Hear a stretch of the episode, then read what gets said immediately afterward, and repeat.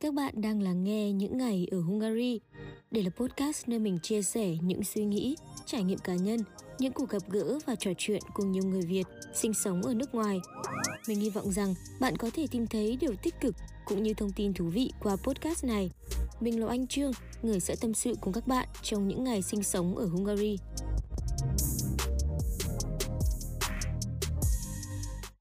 Chào mừng các bạn đang đến với những ngày ở Hungary.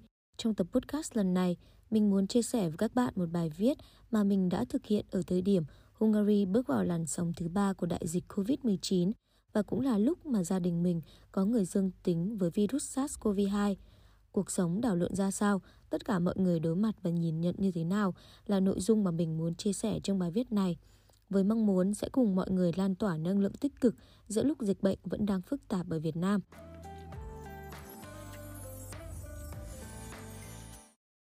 Mùa phục sinh thứ hai giữa làn sóng Covid thứ ba ở Hungary.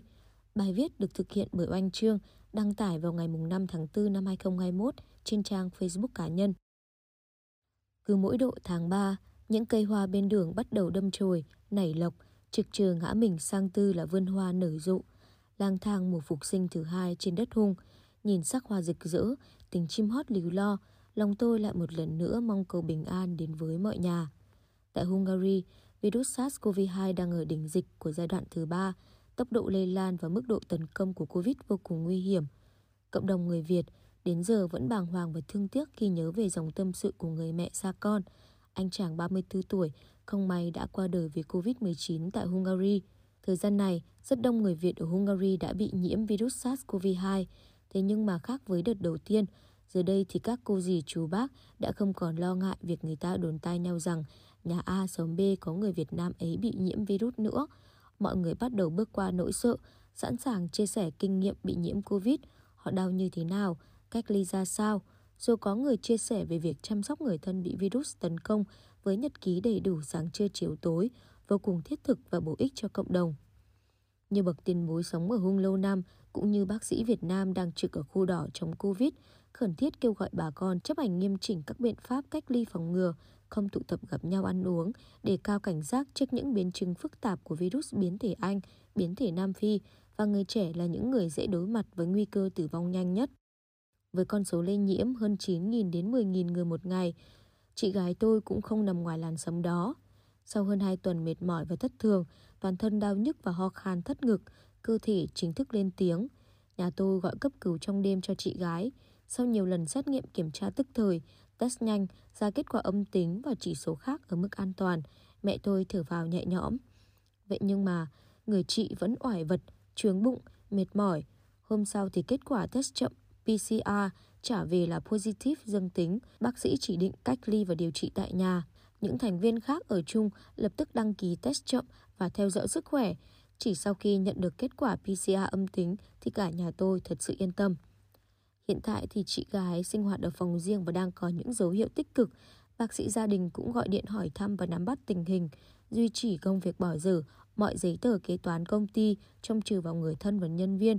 Tôi biết chị bệnh nhưng vẫn lo lắng. Từ lúc chị mở rộng cơ sở, tôi thay chị quản lý cửa hàng cũ. Cũng từ đó mà tôi có cơ hội đối mặt với thử thách để lớn dần hơn về ngôn ngữ, lẫn hiểu biết công việc. Nó giúp tôi hòa mình hơn vào cuộc sống nơi này. Chị bảo rằng nhìn tôi chị thấy vui. Thời gian cách ly cũng là thời gian mà mấy chị em FaceTime tiêu tiết tâm sự. Tôi ở riêng tại quầy, gọi kể chị nghe về quầy quán lẫn câu chuyện dễ thương của hàng xóm quanh đây. Ấy là hôm rồi đi siêu thị đằng kia mua đồ, gặp khách hàng của quầy thì ông bảo cô đang tìm gì đấy. Tôi đang tìm mua súp lơ xanh, nhưng ông nhìn này, nó không được tươi cho lắm. Thế nhưng mà không còn cái nào khác ở đây nữa cả, ông nói với tôi. Không sao, tôi không có nó cũng được. Tôi tiếp tục dạo vài vòng để tìm mua phô mai, cả bánh mì, ít rau xà lách, cà đốt rồi về. Vừa bước vào quầy, tôi thấy ngay búp súp lơ xanh đã ở ngay trên bàn rồi. Tôi hỏi đứa cháu là cái này từ đâu. Nó bảo, ơ nãy em thấy ông đội mũ hay mua ở quầy mình, cứ dúi vào tay, đứa làm cùng, một củ súp lơ xanh. Mà hai đứa không hiểu chuyện gì nên liền trả lại ông. Nhưng ông lại bỏ vào tủ lạnh ở trước quầy. Thế là em cũng đành cầm vào. Sau một hồi nói chuyện thì người mà đứa cháu miêu tả đích thị chính chủ là người mà tôi đã gặp trong siêu thị lúc nãy. Kể lại cho chị mà lòng tôi rộn ràng ấm áp một thì chị cũng rộn ràng ấm áp hai. Bởi lẽ ở phòng cách ly, chỉ cần nghe vậy là thêm năng lượng chống chọi với virus rồi. Cuộc sống vui vẻ hay khổ đau là do mình và lựa chọn giữ lại câu chuyện, mảnh ký ức tốt đẹp hay buồn bã cũng là ở mình. Giữa tốc độ lây lan đáng lo ngại của dịch bệnh lẫn sự hành hạ từ những cơn đau thất thường vào lúc nửa đêm, mấy chị em tôi vẫn tìm đến nhau bằng những điều giản dị mà ấm lòng. Có lúc xúc động vô cùng mà cũng có lúc cười phá lên như những đứa trẻ. Ngoài ăn uống điều độ, bổ sung đầy đủ vitamin C, D, kẽm, tôi tin năng lượng tích cực, lạc quan cũng có sức mạnh giúp chị vượt qua dịch bệnh. Lại một mùa phục sinh nữa, toàn hệ thống y tế, người dân gồng mình chống dịch bệnh. Biết rằng lúc này đang là thời khắc bệnh thì đông, quân thì mỏng. Thế nhưng mà ngoài kia, hoa đã nở, nắng đã lên, giờ mọi người sẽ chung tay để bình an đến với tất cả. Budapest, ngày 5 tháng 4 năm 2021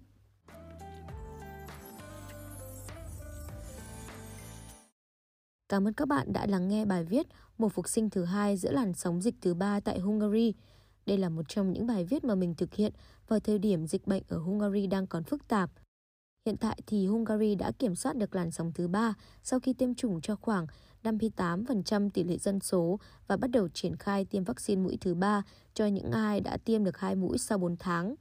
Tuy nhiên lúc này ở Việt Nam thì lại đang hết sức phức tạp. Hôm qua, ngày 25 tháng 8, có hơn 12.000 ca nhiễm mới, nâng tổng số ca nhiễm COVID cả nước lên hơn 377.000 người. Trong đó, ở ngay địa phương mình sinh ra và lớn lên, vùng biển nắng gió ở thành phố Đồng Hới, tỉnh Quảng Bình cũng bắt đầu xuất hiện những ca lây nhiễm đầu tiên. Cộng đồng bắt đầu truy dấu F1 và F2 và răng dây phong tỏa. Bố mình ở yên trong nhà và đã nhận được tin sẽ có người hỗ trợ nhu cầu yếu phẩm. Giữa tình hình phức tạp, nhiều nỗi lo lắng tràn ngập liệu Covid có gõ cửa nhà mình hay không. Thế nhưng mà mạng xã hội thì vẫn nhiều người lan truyền thông tin tiêu cực, tăng thêm hoang mang cho cộng đồng. Hôm trước tình cờ mình cũng đọc được bài viết Đừng để nỗi sợ hủy hoại chúng ta của nhà văn nhà báo Hoàng Anh Tú. Trong đó đoạn kết của bài viết mình rất đồng ý với tác giả. Chủng Delta này đáng sợ nhưng nó không thể bắt chúng ta dùng gió lại như vậy đâu. Những kẻ ngoài kia, những kẻ đang gieo rắc nỗi sợ mới là những kẻ đáng sợ. Chúng đang hủy hoại lòng tin của chúng ta vào những điều tốt đẹp có thật trong cuộc đời này. Chúng đáng sợ hơn Covid, chúng mới là thứ chúng ta phải đề phòng để giữ lại cho mình sự bình an trong tâm trí. Chỉ khi chúng ta giữ được sự bình an trong tâm trí, chúng ta mới có sức khỏe để phòng chống được dịch. Đúng vậy, trong những ngày này, thay vì hoang mang khi bị cuốn vào những thông tin tiêu cực, nên chăng chúng ta cùng nhau chia sẻ những câu chuyện tích cực để tâm được an rồi mọi chuyện sẽ ổn. Cũng vì thế mà tập podcast lần này, mình chia sẻ lại bài viết Mùa phục sinh thứ hai giữa làn sóng Covid thứ ba ở Hungary cũng mong muốn lan tỏa năng lượng tích cực đến với những người đang lắng nghe podcast trong những ngày có thể đang giãn cách xã hội. Cuộc sống này, tuyệt nhiên ta không thể luôn bước đi trên thảm hồng và chỉ đón duy điều tốt đẹp được thế nhưng mà ta có thể tiếp nhận những điều không may mắn với một thái độ tích cực.